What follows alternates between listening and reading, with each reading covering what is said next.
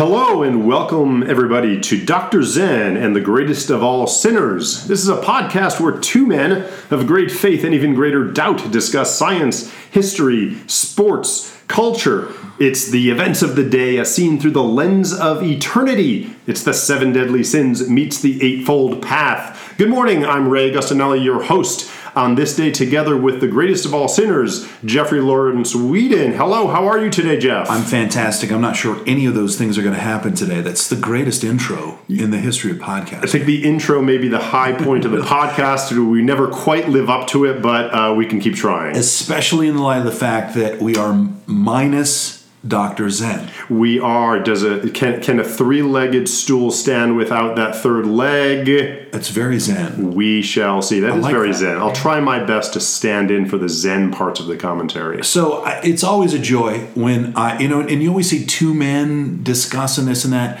It's the oddest intro because there's three people in the podcast. You always diminish yourself. You're always. We don't talk about you being this this uh, what the straw t- that stirs the drink. Straw that stirs the the, drink. the skeptic between the two Yeah. men with their head in the clouds. Yeah, we may need to rebrand the podcast a little bit. You're right. I'm probably uh, self-deprecating. Uh, We at least have I- to acknowledge you. Yeah, yeah. It was it was part of the founding uh, sort of the seeds when we planted the seeds of the podcast. I hear you.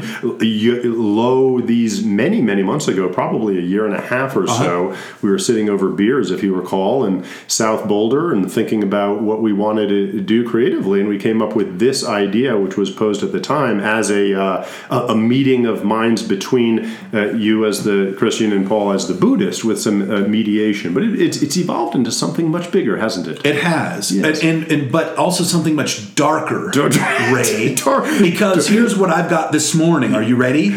So, Bring it, So bring it. I understand that Paul Augustinelli, if that is his name, uh, aka Doctor Zen, is feeling quote under the weather. Yes. which can be decrypted as I've developed a debilitating allergy to Jeffrey Lawrence Whedon, the greatest of all sinners. Right. It certainly can. Yes. And I understand that he has stated repeatedly and with energy that a Buddhist of his accomplishment should probably examine meditatively. That he will never do another podcast unless it's Dr. Zen and the greatest of all skeptics.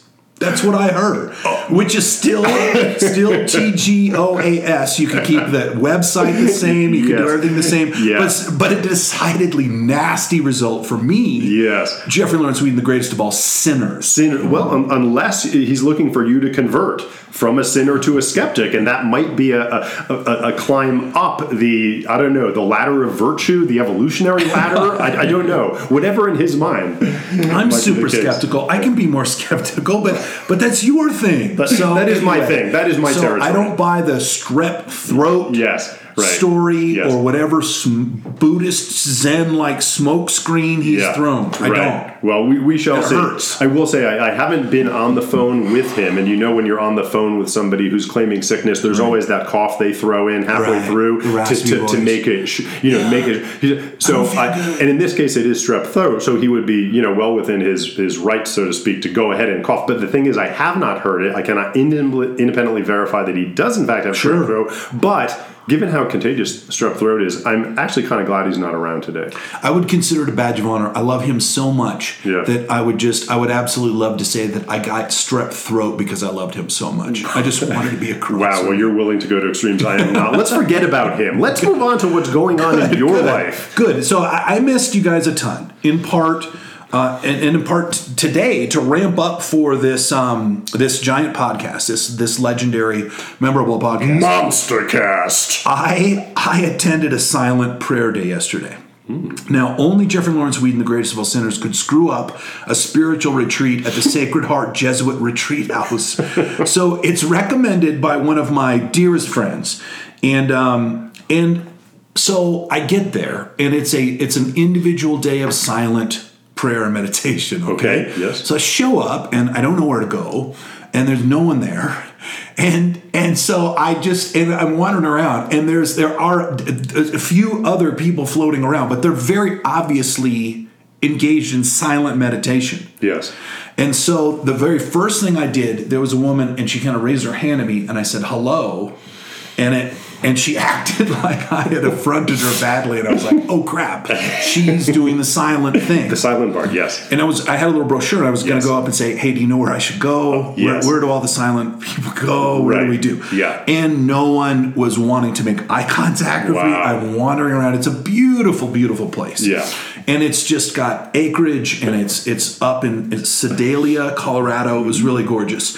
So finally, someone in the kitchen says says, "I don't know what you're supposed to do. I don't know where you're supposed to go.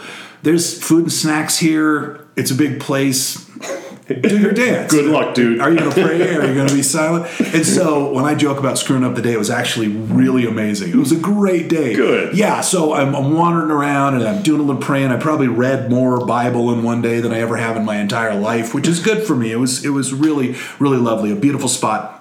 There was a time where it's in the middle of the day, and I kind of uh, just close my eyes a little bit and resting a little bit, and there, there are four. I, I kind of start a little bit. There's four deer right in front of me, like ten feet away. As if ordered, but you, know, can't make this crap y- up. Yes. So anyway, that's going on. So I don't know if that's going to hurt or help today, but that happened, and and I didn't have to pay. and you didn't have. I mean, re- really. I mean, is there a feedback form where you could have said, you know, a little posted notice upon entry would have helped me to orient myself? Uh, Well, and I don't want to get too snotty about that because I guarantee you, probably somewhere there was a little note that said, "Hey, this is for all retreatants," and I- Yeah. I mean it, they've been doing this for sixty years, so Yeah. I, I'm sure there, that I bear some responsibility to this. But I will, I will call Teresa, who does reservations, and say, "Hey, Right, yes. BT Dubs, Yeah, yeah. Uh, you know, worked out great for me, but might not, might not for everybody else." Yeah.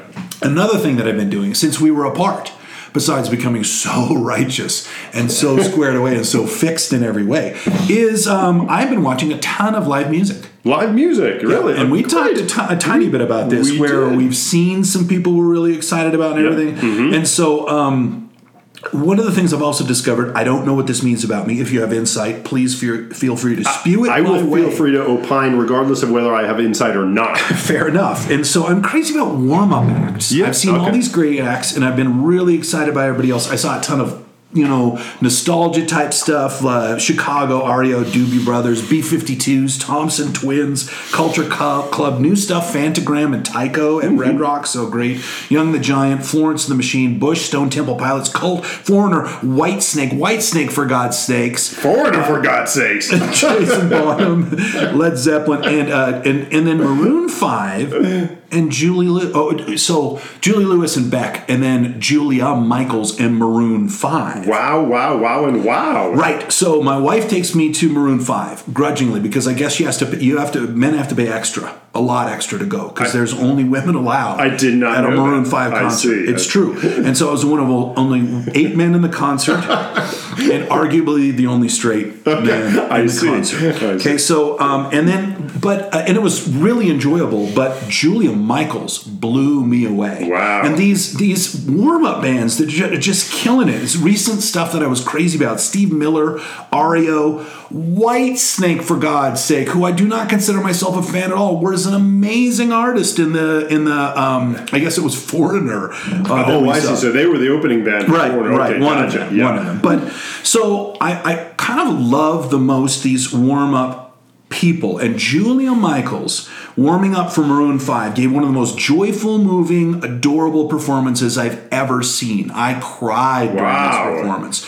She seemed so uh, joyful and happy. There were just a million eight year olds screaming every word of her song to her, and it was like a shock to her. Now, she could just be a song, uh, uh, such a great performer that it was, but it seemed so new and sweet and joyful and powerful. And so, anyway, that's uh, that's homework is go out. Uh, watch the video. Well, you don't have to watch the video, but make sure you're listening. Video is the best way to, to I think, um, uh, get this stuff. Uh, and uh-huh is one song, and then Issues, which, Issue, okay, um, uh-huh. which she was Grammy nominee for Song of the Year and unfortunately lost.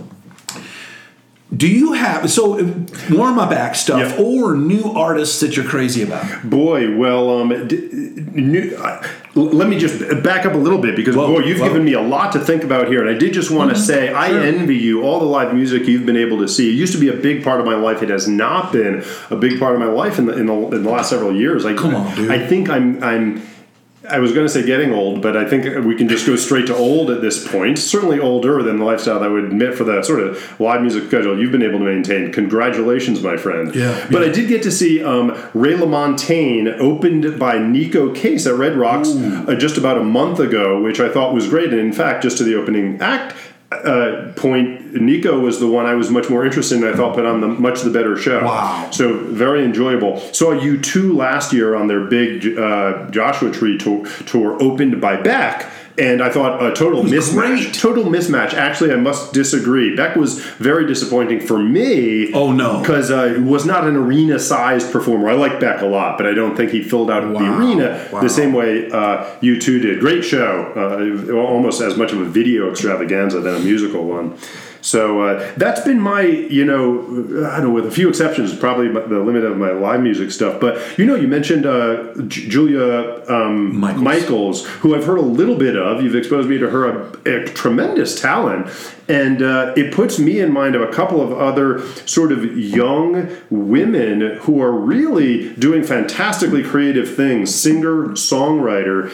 Um, you know, not squarely in the folk, not squarely in the pop, not squarely in the hip hop, but they're kind of, you know, maybe merging these genres and stuff. And what I find uh, really exciting is that I would say you, you cast back five or ten years, and there were, there were, there's always been sort of the the the, teeny bopper kind of crowd, or the tween, or the young twenty crowd, and a lot of women have come up, and a lot of girls, and I have found them to be very.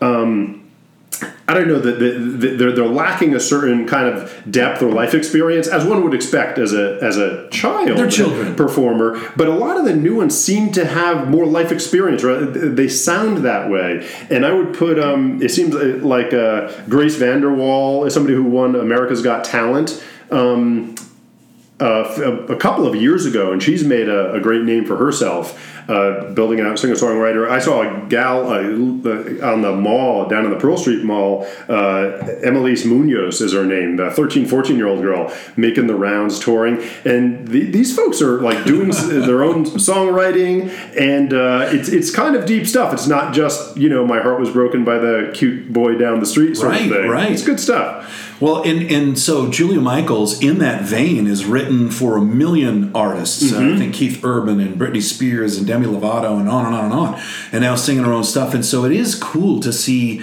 um, these young women kind of punching above their weight class, and you're just like, this is amazing stuff. It's really good. There's another few. There's a, a trio out. Um, actually, all individual performers. Um, uh, Julien Baker, uh, Lucy Dacus, and uh, the third member el- eludes me. I apologize to her. Um, have you heard of these folks? Yeah, really great. They're they're a little bit older, um, maybe mid twenties. They've been touring for a little while, and they've gotten together in sort of a. A, a, a super group of that cohort uh, putting uh, touring together and putting out an album together. Very cool. Well, we should put some of these links on the We should uh, website. We should, and and we we can maybe their concerts. We can be the fifty something guys. The crowd could be filled of fifty something guys going and saying, "Good job," you know, screaming. Way to go! It might be a little weird, but hey, No, don't make it a weird. lot of talent on No, no, no. It's it's pure and wonderful. Public service announcement, though. Yes. Uh, just uh, for people, um, uh, something that I've been able to take away uh, from the live music experience is that you're uh, you're really only ever partly anonymous farting at a concert. I want to let people know that because I think people think they're fully anonymous. I see. When And you're just so not. like standing in the crowd. That's right. That's Okay, right. Yeah. And so I think it's important for people to uh, to understand that. That's all I got. Is there a uh, I don't know business idea, sort of like a fart muffle that you might want to bring with you, kind of like a seat cushion slash fart muffle? You know, I didn't go that far. Uh, Yeah. Maybe that's for the next podcast. That's a hard. I think that's a I was hard thinking no maybe on that you, idea. you were right. Yeah, I, I, you know, I wanted to be sweeter about that, but it is real an ugly, weird, hard no.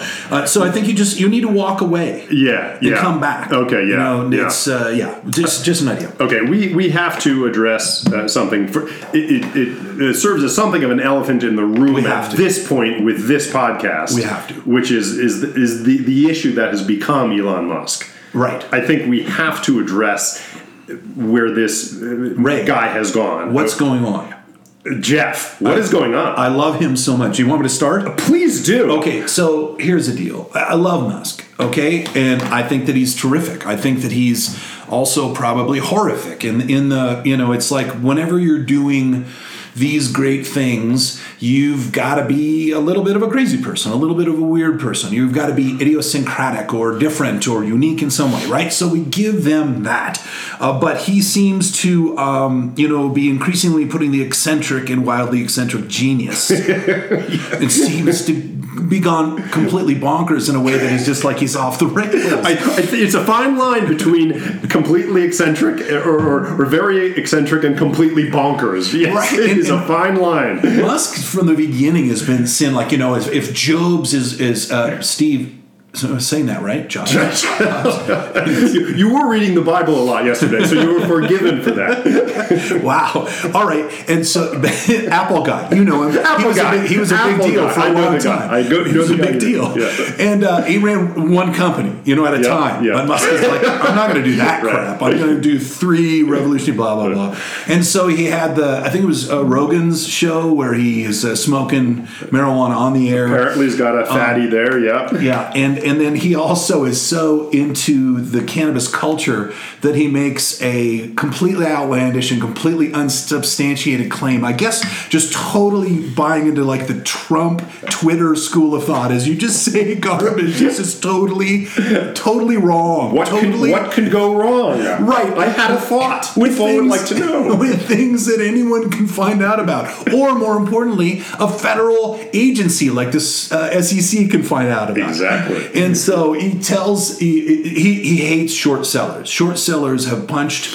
Tesla in the face for years and have Mm-hmm. caused that company a lot of problems, and they do cause startups lots and lots of problems. Mm-hmm. It's part of the market. It's kind of an adversarial sort of system. It's how it works. Mm-hmm. But he came up with the ultimate way to hurt short sellers, and that is just completely lie about financing for four hundred and twenty billion dollars. Four twenty, get it? Cannabis, get it? Yeah, Wink, right, wink. right. So anyway, I, I, I, and then and then a couple, and then he makes a. Uh, he makes a very another Trumpian move, in, in my opinion, is he settles stuff with the SEC, which is which is good because you can go to prison for IRS and SEC stuff. I mean, big boy prison, Mm-hmm. Yeah. not jail. you know, I mean, Right. it, it might be white collar, Right. easy prison, but uh, nevertheless, you can go away. Wesley Snipes did time. Martha Stewart did time dealing with these agencies, Mm-hmm. and and the couple days afterwards, he did you see the, the the tweets he had about he called them names and he made fun of the SEC. Yes. like the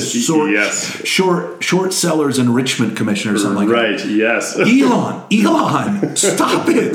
They will put you in jail. They will strip your company from you. I don't know. I don't Yeah. get it. It, it, it is a mystery. I'm not sure we've reached the end of this story. I'm Oh. quite sure we haven't. Uh, it'll be very interesting to see how it evolves. It's certainly, at the very least, been an insight in, into the mind of this genius that we had not had before.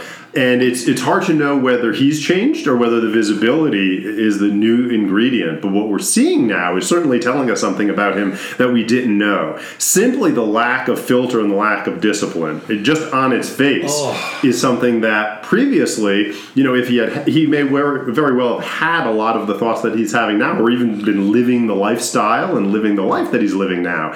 But but we're seeing um, a mercurial quality uh, and, a lack of discipline and, and focus evident within these tweets, with with a lack of appreciation for the consequences um, that that was not there before. So it was much easier um, to, to you know sort of cast him in the most positive light as, Yeah. as as the genius who was able to manage all these things. Um, you know, all all of the things that he's finding fault with and complaining about are legitimate concerns in some way. Like you say, I mean, it's it's in some ways probably right for for a guy who has a tremendously ambitious vision to sort of you know cast aspersions on these guys who are basically wanting who are trying to make a buck on on his failure right? right. and what he's focused on is his success it, it doesn't compromise his vision it, it might you know th- there might be realistic reasons why he may not succeed but you know he should be focused on what he's trying to do and that's a quality that I see emerging when we see these these constant comments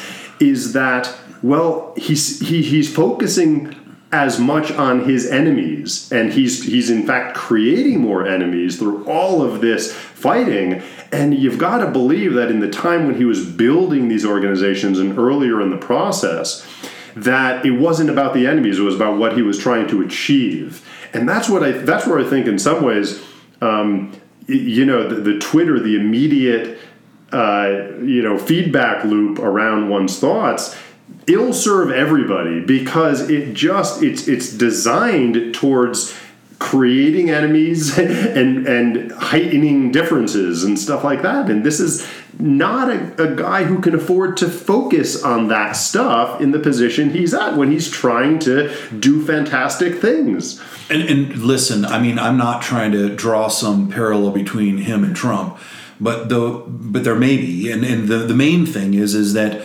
both are probably doing lots and lots of really great things, but getting in their own way in a way that just is, is kind of unprecedented because no one had a bullhorn in their mouth. You could not. It just. It, first of all, it wasn't. I don't even think people thought of it. Like, is the president just going to think something off the top of their head and send it to the nation? That just is not something that I don't think anyone thought about for 200 plus years, you know, right. for a lot of years. Or the the uh, CEO of a, of, of a major multi billion dollar series of corporations would just say crap, mm-hmm. on, and just it would just be spewed out into the universe because so much. You know, the interesting thing is that I think that if this continues, the short sellers have their last laugh, right? And right. and the people who would want to vote Trump out of office have the last laugh because you are the agent of your own undoing right. at that point in time. Right. So it just uh, maybe a cautionary tale uh, in the uh, in the Twitterverse, uh, the age of social media. Give me give me a prediction. Where do you think this will? So so just to reset. So he he's out as a uh, president and CEO for three years. I, I, I don't know if that affected yeah, immediately. He, he has some other role. Yeah. So he's out. I, I mean, he's still on the board, yep. which I mean it's not like he cannot speak to anybody. Right. He can give his input uh, but I guess he's out. Um, he may be able to play an operational role. I'm not sure. I think so. I mean, he may be able to go in and have a day job and stuff like right. that, but he's just not president. Uh, but of course, he continues to be central to SpaceX, right? Um, and then the Boring Company and stuff like that. And of course, the thing you didn't mention was that was calling the the. Uh, uh, the, the, the guy the pederast, you know, oh when they're trying to rescue the Thai guy, it's like this sort of thing. So, and then the other, you know, there was a he was accused by uh, one of the rock, the hip hop stars that he was on acid when he did the uh, the tweet. Had you heard that one? I mean, so I didn't even hear who that. Know, yeah, I mean, so who knows where this goes? Well, where, where do you think it's going to go? Do, well, is he on a road? To, is he going to implode? Or, I mean, so here's the deal: is that my hope is he did. Yeah. My hope is that's the that's the worst. You yeah. know that he's right. able to say wow, you know, there's going to be some adult that takes my role now, and I can remain visionary and, and help and inspire and do this and that. But the trick is, is that he had a little bit of this idea that his it has to be um, you know, just like Apple, it had to be their world, everything, every single decision, right? And that can't happen, right? And so, is you know, is this new person John Sculley in Apple, good you know, analogy. or or yeah. they're going to bring in some automotive um, adult, I mm-hmm. think, mm-hmm. and so I, I, you know, I think that the ideas are too good. There's too much there there yeah. for that company to just crater. It, whether or not that means it gets sucked into GM or mm-hmm. something mm-hmm. is probably the most likely result. Gotcha. But good stuff. I mean, I don't think it undoes what he did, but it does take the narrative arc and the trajectory. I have no idea. I don't think it's as high. Right. Um, but yeah. maybe that just means it's uh, also couldn't be so low where it could just be cratered because I think that's why they settled. I think Tesla could have been gone in a few months. It could have been essentially scrapped. I agree. Yeah, if it had continued on that trajectory. Well, interesting times. I'm surely we'll revisit it. And our next topic too, I, I think we'll revisit when when uh, Dr. Zen's back in the fold too, because this is another uh, thing we've touched on um, the enduring theme of sort of are we robots and are we becoming robots, um, broadly speaking. But uh, touching on Westworld, the, the last season, which uh, ended a couple of months ago now, but we haven't had a chance to discuss it. We'd love to get your thoughts. I know you've just uh, recently uh, ca- caught up on it. Yeah, and so your your question months ago to me was, did it age well? Yeah. And so I'm going to riff on that, and then also my thoughts on on on um, season two. So. Abrams is the is the one who's driving a lot of this, right? J.J. Abrams. The and Nolan, uh, Jonathan Nolan, and and so you know, I, I, also loved to hate Lost. I think Lost was very mm-hmm, similar mm-hmm, mm-hmm. in that there was a season and it at the end of that very first season, things got weird in a way that they just almost could never recover from. Mm-hmm, right, And yeah. so I love, love, love everything up until probably the last part of the last episode Mm-hmm. in season one. And so I think that actually ages well. I Mm-hmm. thought the profound questions are interesting. The nature of reality. Are we, are, can we become uh, robotic and remain human? Mm-hmm. Can, can robots become human? Uh, those sorts of things are, are profound thoughts. And, and, but the, um, you know, and we got a lot of spoiler alerts here coming, all right, people. So Okay, yeah, fair know, warning. I think the twist end to season one ruined it in, in a lot of ways mm-hmm. and, and made it a real messy platform from which to try to launch in the future. And I don't think see anything different now. I still see it as incredibly flawed, even though we've had a million new twists, and a million new reveals about what happened and what didn't happen. Mm-hmm. You know, I felt I was angry that Hopkins would not be a portion of that because to me you know he is he he what what comes out of his mouth is shakespearean whatever he's reading whatever mm-hmm. he's saying. Mm-hmm. And i think every it's like uh, you would have um, issues with uh, is, is the is the young lady Elsie who's with Bernard the human girl? I think that's her name. yeah. and, and so and just I, I'm I'm hate to be super critical but it's like you know Bernard and Elsie watching that is just like watching television. It's just watching you know like something on on on you know Friday Thursday evenings or something like that. And you have um, Ed Harris or um, or Hopkins mm-hmm. in a scene, and we're watching theater. We're mm. watching something very special. Mm-hmm. And so the idea that he might be dead and gone, of course he wouldn't be, but he was for too long in season two, in my mm-hmm. opinion. He was gone, and not enough of him. Right. mhm. And so when the two of them are on screen, I think it's luminescent. Yeah. I think everything lights up and I think it becomes profound. Mm. When it isn't, it becomes a little, I don't know, pedantic and plotting and strange. You know, um, I love to hate Westworld, um, but you know, I really I really dislike the laziness of the reductionism and the full frontal assault on the concept of the soul. You know, it's always we're we're you know we're just a few dollars of chemicals and some water. we're a, we're merely a brief algorithm, which was stated several times throughout the second season. We're we're we're the most murderous animal. What kind of hackneyed, lazy bullshit is that? Have you never seen National Geographic? We were not the most murderous animal, maybe the most disappointing for what we can be, but it's just so dumb. So it's to me, it's hubris, foolishness. Eh, in Westworld, every human being in the park is reduced in a giant library to a thin, hardbound book printed on cardstock, coated on piano roll, which is a really low data density. You can't put anything on there. It's just mm-hmm. stupid. It's just trying to be. It's just like writers who who don't have a nerd friend to run this shit by, and so it's being trapped in a universe where the writers can only finish with the like a dream sequence ending from the Who Shot J.R. style of of television reading. Kids, go back and YouTube that because there was a season where they had to resolve everything by essentially saying, "Oh, and we just dreamed that up." But just a lazy, crazy, horrible thing. So you know, J.J. Abrams got lost himself in his first television show, never deciding what or who it should be, how it can end until it just does end mercifully, and you're just like, "Thank God we're not writing or watching anymore." So I did love some stuff. I loved every single moment that Ed Harris was on the screen. Even more so, Hopkins on the screen. I love Teddy's arc. I love the Native American arc, Yeah. um, where he just realizes there's something wrong with the universe, which is profound to me, you know.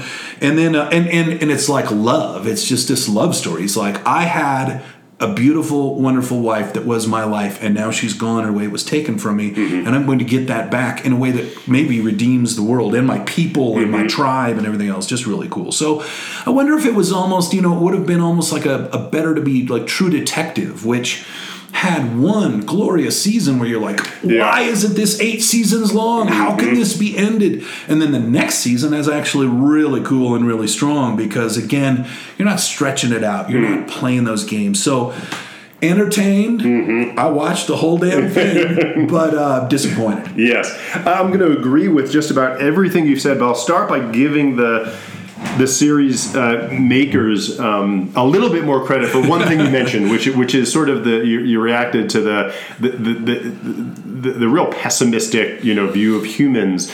And I think that in some ways, a series like this has to do that. They have to drive it into uh, humans being the bad guys and the good guys, and it ultimately being a human against human uh, battle on some level because. Um, you know, a, a robot. If if a robot, and part of the theme here clearly is is whether the robots can e- be emergent into consciousness and the process that that takes. But in some ways, you you have to anchor a lot of this in humans being the source of the evil because it's just if the robots themselves were the source of evil, then it just becomes essentially a glorified monster movie, just like a, in a zombie movie or something like that, where by analogy, The Walking Dead, very popular zombie series, it's really about in the, in the zombie apocalypse humans contending against one another.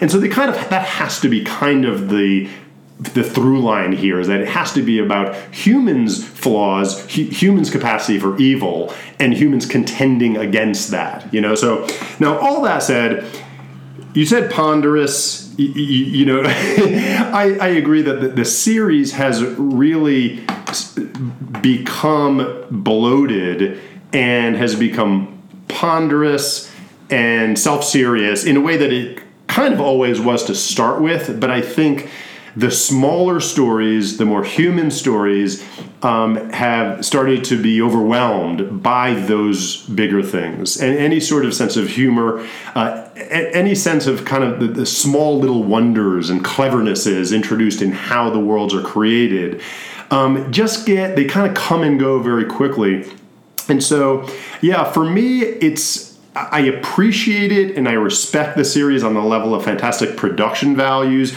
I, I, I like the fact that they have achieved what is probably a milestone in quality science fiction in the way like the original series was a nice kind of throwback and a clever movie that I quite enjoyed. And now I think this will be rightly remembered, whether it, you know, however many seasons it goes, and I'm sure it'll continue to be popular, it will be at the very least recognized as kind of a high point achievement in terms of the marriage of big ideas with big production values, with strong writing, with interlocking uh, storylines. You know, it's it is truly the peak TV version of you know is the science fiction. Um, uh, uh, entrant into the, the peak TV pantheon, right? And it, it lives up to those. And the things you touched on too, which is that when you have these typically, you know, Shakespearean or theatrical or cinematic actors on the on the par of uh, uh, uh, Anthony uh, Hopkins and uh, and Ed Harris and those guys, it, it elevates the series, and their scenes tend to do that. But it's not the whole series. There's so much there. There's so much going on. There's so many plot lines that it falls down to the point again for me that that it's just I appreciate it when I'm watching it, but then by the next week it's like I watch it more out of obligation than out of love or out of joy. And so there's just a lot there's a lot missing there. So, you know, it's always a privilege to be able to, because we don't talk all this stuff through. A lot of times, this is the first we're hearing this Mm-hmm. It stuff. is. And, and to have someone as bright and and as uh, as thoughtful and as insightful as you are, and and for and to still realize that even in the midst of that love, you can be so loony and so wrong. um, and, you're so smart, and to be so far off base. No, no. And there's there's uh, the the only thing that I, I think I quibble with is your incredibly generous and merciful, hmm. entirely wrong idea that come on, they gotta be, they gotta hate man, they gotta hate robots, they gotta hate mankind. No, they don't. I mean, the the real the real if we're writing this show, in my opinion, and just to be fun about this for a second, is the real genius part of it would be to create human beings that were good and interesting and maybe put them in difficult situations. But there are no good and interesting human beings, none. And so it's it's one sided and hackneyed and false because we all know that we're idiots and we're a weird race and that sort of thing.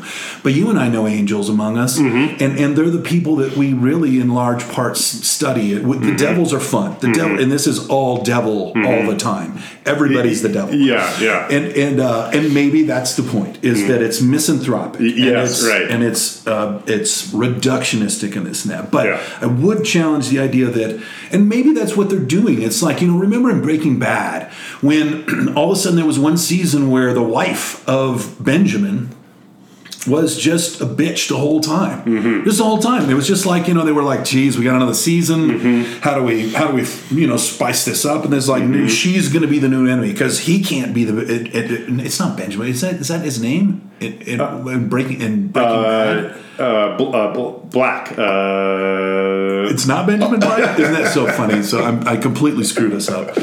Um, the the guy who makes meth, Heisenberg. Heisenberg, Walter. Walter Ben. Walter White. I knew him as Walter I knew, White. I knew him as Ben. I'm a mess today. So Walter White is like the villain the whole Yes, time. You yes. can't have him not be a villain. Right. It's just like you know, God, this if we're gonna survive, someone else has to be a bad guy. Let's make the wife the bad guy for Mm-hmm. a while.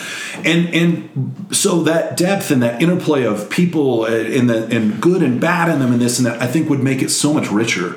Instead, uh, everyone's really horrible. In fact, it's it's the only one who's who's redeemable in this entire is maybe Teddy. Yeah. Right. Who Er- who becomes an uber robot Right. of the of the highest order and Right. then and then kills himself. Well, you know what I gotta say, I, and and and I'm coming along. You're actually convincing me that you're actually quite right here. Well, I was giving them maybe a little bit more credit than you're due than they were due because, and I'm seeing something here, which is that in in the first season, they the the, the characters who we were set up to sympathize with were actually the uh, the robots, right? They were the hosts, Right. And in particular, it was Evan Rachel Wood's character, Dolores. Dolores, uh, to some extent Teddy, uh, Thandie Newton's character, Yeah, although she was a little, you know, saucy. as- She was. Th- these were on some level. Uh, uncategorically likable characters. We were kind of rooting for them. Absolutely. And the humans, pretty much to a person, were in fact posed as the bad guys.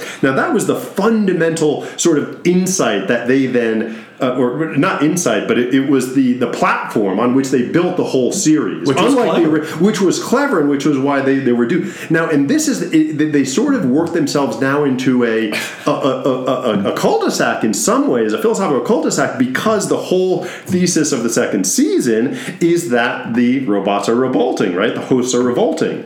And now you see Dolores turn into, you know, essentially the, the rebel serial killer. You Right. see Thandie Newton as well, and we do, I think, retain a, a strong, in some ways, she is still, eh, we're rooting for her, but she's got her ass. So we've lost anybody to root for. That's right. Right? Because it was the hosts, and now they're on the rampage as well. and, and the whole theme is they've become human, which is this shitty, horrible world. Right. Mm-hmm. Which is they may be right. Maybe human beings are irredeemable. Yeah. Maybe we're just the worst monkeys in the world. But I'm Right. not sure I want to watch that. Right. And I'm not sure I want to pay it Well, I, to watch it. I have a, we'll wrap up this topic, and I will give you a recommendation. I And- thought you said we were going to talk for an hour on this subject. we- I don't think we have as much tape. We're, Okay. we're on the reel to reel deck. This is not digital. Let's wrap it up. I think I might have mentioned this series in podcasts past, but if I haven't, or even if I have, I'm sure nobody will consult it. There's a British series called Humans, which to my for my money is much the better value than Westworld on very similar themes. And it is uh, they're, they're called synths, and so it's a future world where robot technology has advanced to the point where synths um, are helpers in society. So it's not a theme park metaphor, but they're helpers in society. They gain consciousness to some degree, and it is the question as to are they really there. It explores the the then class type differences between the Sure. synths and the non-synths, the threats that are posed, uh, the elements within the synths who want to battle versus the synths who want to appease and assimilate, and the good and bad humans. And it's mu- all these themes much better explored in a way that allows us to, to see the good and bad in humans and the good and bad in the synths. Humans. Yes. So I will go out and do that. And are you going to break my heart and snap my spine slash soul slash mind like Ray did, uh, like Paul did when he exposed me to the crap in Black Mirror that I'll never unsee? Do you mean is this series humans that dark? Yeah. It is not. No, you by comparison okay, with I'm We- trusting you. No, by comparison with Westworld, it it has the things you would like to see that you you're rightly looking for out of some of these series. Yes. And and hold me to it uh, when you when you get to see it was on BBC America. I Let's don't know do what streaming services you have. So Hey, let's wrap with uh, some sports riffing because we've got some some stuff to root for here Yes. in Colorado these days. Quick shout out to the uh, the Lady Buff soccer team, and I one of my co-players, Jason Green, is one of the coaches on that squad. They're doing Wow. very well in the Pac-12, but the football team is doing even better, five and zero. Uh, on the season in the early going here, I guess five and zero is almost halfway through a college football season. It is, Yeah. it is. So that's pretty darn good. Have you been following those guys? I have. I'm. I, I it can't stop loving the Buffs, even Yeah. Mm-hmm. when they're horrible, and even when they're good. And a couple years ago, they were very, very good. And e- even as soon as a year or two ago, they- we weren't very good at all.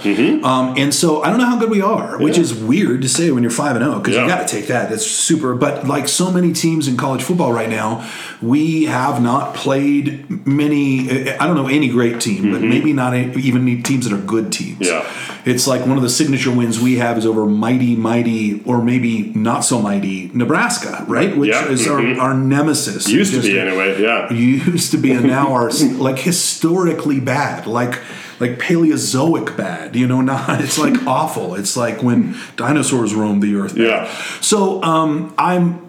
I think that first of all, I think that Laviska Shenault and Steven Montez at their positions literally may be the best in their position in the country, which is stunning for a program that's a good program, but does not get talent like the SEC. that sort Absolutely. of They're thing. talking about Shenault as a Heisman Trophy candidate, potentially. And, and I think, interestingly enough, the numbers and, and the ability, Montez may be a better candidate. I mean, arguably, it's, mm-hmm. which is fun because you don't normally have that in a relatively, you know, smaller school and that sort of thing. So I've I've enjoyed it. I'm, I'm super bitter and twisted about Buffs football in that you can't watch it very easily, mm-hmm. and which is interesting because I have broken myself of the habit of watching it because I watch religiously the home teams when they're on TV. I'll be watching the Rockies and Broncos today. I'll be doing that sort of thing because it's a habit. It's, it's in my world. But the but the Buffs have been so difficult to watch. I don't get Pac-12 network in my home, which is Oh, maybe an indictment of me as a human being. Yeah, yeah that's probably the uh, reason. Yeah, there you go. And so Yeah. anyway, so but so I but I still follow it. It's super fun, and I like Mike MacIntyre. I think that it's uh, it'll be fun to again. I think that the same thing that happened a couple years ago, Washington and um, CU seem to be the cream of the crop. Maybe USC. Yeah. Um, and uh, and we'll see how that shakes out the rest of the year. But I think it's a bull year. I think it's a big year. We'll see what happens. We'll see what happens. Uh, good, and we can't uh, leave the sports topic without talking about the Rockies. You mentioned them; they're now oh, in an zero and two hole. Yes. um, against the Brewers in the uh, the the the you know divisional round series Yeah. here. Um, so they're gonna they, they got some work to do to advance. They're not looking too strong, but they've done tremendous work to get here. Right. Um, have you been following? Yeah, my Yep. dad. Well, one of the things about sports is that it's a connection to my dad. Yeah. I love my dad, and I love being able. That's a thing we always. And he's crazy about the Rockies, so I know a lot more about the Rockies than I would have on my own Yeah. because he knows everything about the Rockies. And uh, and it was really fun to um, beat the Cubs. I just did not think that that was going to happen. Yep. And so this is all bonus. I, I wish we wouldn't just be hacking away and flailing away at, at balls in the dirt. It seems like Trevor Story. Every pitch to him is yeah. bouncing two two It's feet true. it, and it's like me and little league swing Right. away, just the worst thing in the world. But um, I think they'll. I hope they'll win a game or two, and Mm-hmm. and, uh, and I actually I'm excited for next year. I think we have for the first time in the organization pitching squared away. So my World Series is probably the uh, Red Sox or the Yankees against the Dodgers, Uh-huh. and probably the American League wins that, in my opinion. Yeah, I'm close. I'll, I'll go with the, the Red Sox against the Brewers. I think that's a bit of a toss up over there. Um, uh, and uh, uh, I've seen a little bit, just enough to know that uh, yeah, they could get something going there. I think they're, they're having an exciting year. Um, yeah, and I think the Red Sox take it just too strong. And, and, and not to be cowardly, I'll say Red Sox uh, take the whole thing, but Brewers are probably better than the Dodgers right now. We so sh- that's a, that's a good bet. That's and good bet. if our history is any indication, uh, it'll be neither of those teams, and we need Dr. Zen here to pick the winning, uh, the winning Dr. teams. He said he was going to email us. I was kind of hoping he'd email to pick so that he could continue that string of being able to just be right about everything. Uh, but uh, so anyway, it'll be fun. Uh, maybe we'll get something. So um, that's. I've got closing thoughts for you. Are you ready? please. I'd like to start a new segment, and I'm not. I'm a little wiggly about what to even call it in this net. So I need you to help me. So it's either Ask the Skeptic. Okay. Or um, ask Professor Skeptical, something like that, where you adopt a persona, perhaps, Okay. or maybe you don't because you're too skeptical. To, Let- let me noodle- it's just noodle that. right? Because yeah. you know, as a skeptic, you wouldn't do that. Yeah. I don't know. I don't Okay. know. And so, um, what do you think of? Uh, and, and this is um, this is Elsie from Indiana. What do you think about uh, Kyrie? Real listener. Real listener. oh, really? yes, absolutely. Yeah, No, you don't, you- we don't make stuff up. Bullshit I made up. Uh, what do you think of Kyrie Irving's recent admission that he may indeed uh, think the world is round? Um, I, I think it's uh, very. Is that uh, good? Is that bad? Are you hopeful or is it discouraging? What do you take from that? Firstly, I, I think it's really generous for Kyrie to give his fans and the world insights into his uh, his deepest thoughts, Sure. and his opinions.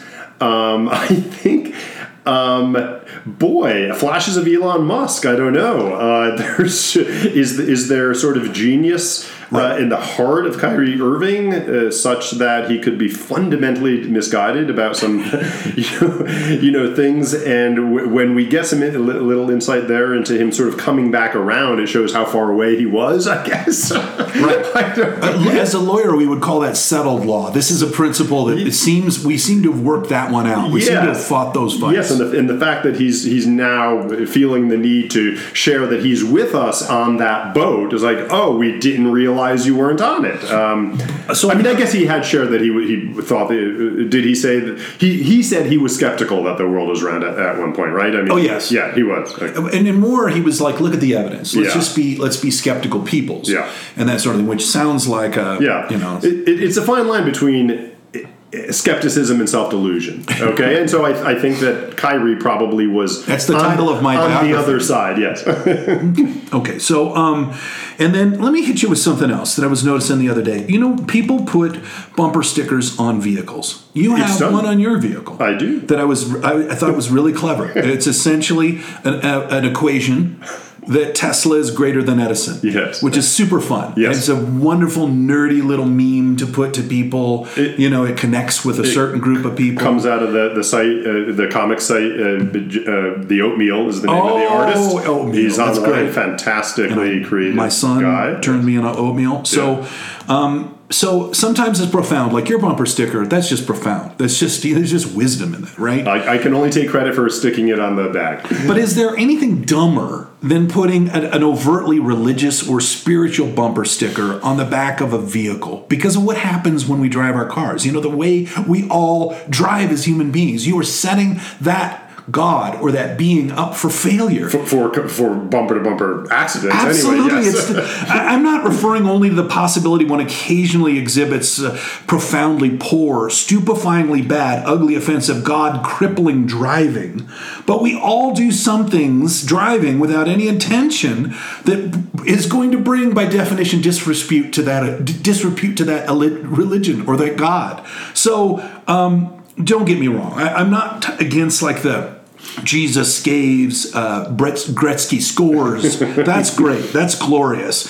Um, and I'm also not saying necessarily that Jesus or Buddha, for that matter, was weak on the glove side against uh, against Southpaws. Yeah. Because I'm not saying that. That- Maybe, but I am recognizing the truth that even with zero goals scored, Gretzky would still be the NHL's all-time leading scorer. Uh, Just based on the assists. I, I'm not sure about that math, but I think that's true. Holy Have cow. you ever heard of that? Isn't that genius? That's incredible. That's just for free. That's not my point. okay, Back to the point. point. Okay. I'm talking about run of the mill Christian or Buddhist on board type bumper stickers, Mm-hmm. okay? When one of these practitioners, maybe very good hearted, maybe just like Buddha, just like Jesus, cuts someone off, it, it does it not bring disrepute? Does it not set yourself up for failure? There's never going to be a moment where they're like, there's such good drivers. I like Jesus more. you know, I, I find Buddha more believable to me because that guy drives the shit out of that car. He really does. and so, how would your here's your thing? How would your significant other characterize your driving in no more than a sentence? um, boy, she would probably say, What'd she say?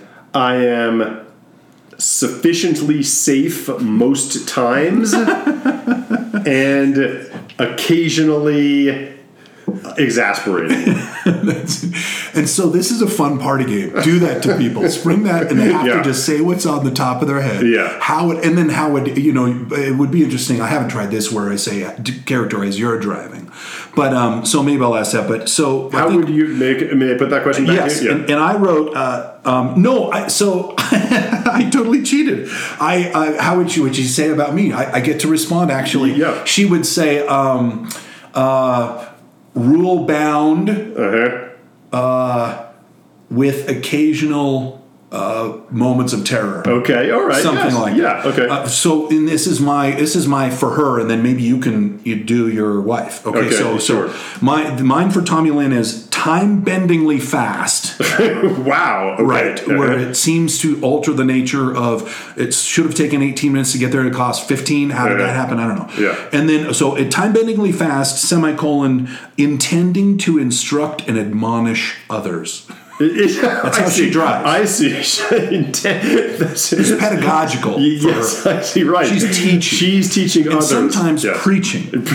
Okay, so you, you that's, that's No, I, I can't beat that. I mean, I, I got nothing. Okay, got- okay. that's fair. So, and then uh, finally, I just wanted to hit you with something. This is a tough little ambush question for you here, um, and I'll read a few to give you time to ruminate on this a little bit. Song titles Uh-huh. of generally good songs that ruin the song just by the title alone Mm-hmm. in that lyrical component of it. I want to hit you with one. ABBA's Chiquita, Okay. terrible. yeah. The Bee Gees Uh-huh. with a lovely song called Fanny, Be Tender with My Love. Okay. Oh, oh, yes. There's yeah. a lot there Yeah. to It's unpack. way too much there. Yes. Um, he, he hit me and it felt like a kiss by the Crystals. Uh, Smacked my bitch up by the Prodigy. Those sorts of things. Do you have anything that ruins a song, Wow. that, or that lyrically you love the song but you cannot abide it because of something that's said in it? That's a tough one. I thought one might go to your mind. Perhaps I'm the one who's got problems in this area, well, and not you. Well, I'm gonna. Uh, we're gonna. We'll, we'll be able to patch out the dead time that I'm spending thinking Yeah, about yeah, this. that's good. Uh, to to save everybody. Exactly. Exactly. So we fix it in post. But let me see. I'm, I'm legitimately thinking now. Thinking. Thinking. We can come back next time if we have to. I mean, yeah. it's could be a fun one for Paul too. Right. Okay. It's the first time you've ever been stumped. Yeah. ever, Okay. On well, the uh, podcast. let's let's take take it under advisement. Okay. Let's do that. and maybe the end of the ambush question. Yes. Uh, Doctor the Right. greatest of all right. All right. Well, I think we're going to end on that Thank you. ambush. Okay. I've been suitably ambushed. I am.